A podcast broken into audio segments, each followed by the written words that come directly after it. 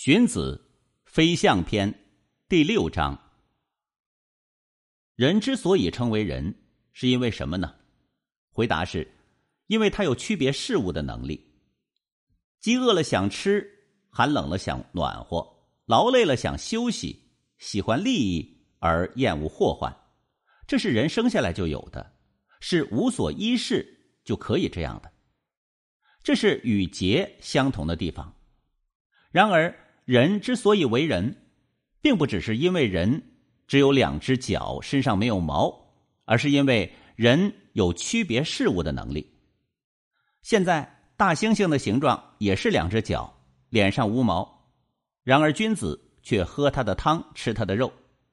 所以，人之所以称为人，并不只是因为有两只脚没有毛，而是因为有区别事物的能力。禽兽有父子之实，却没有父子之情；有雌雄的不同，却没有男女的分别。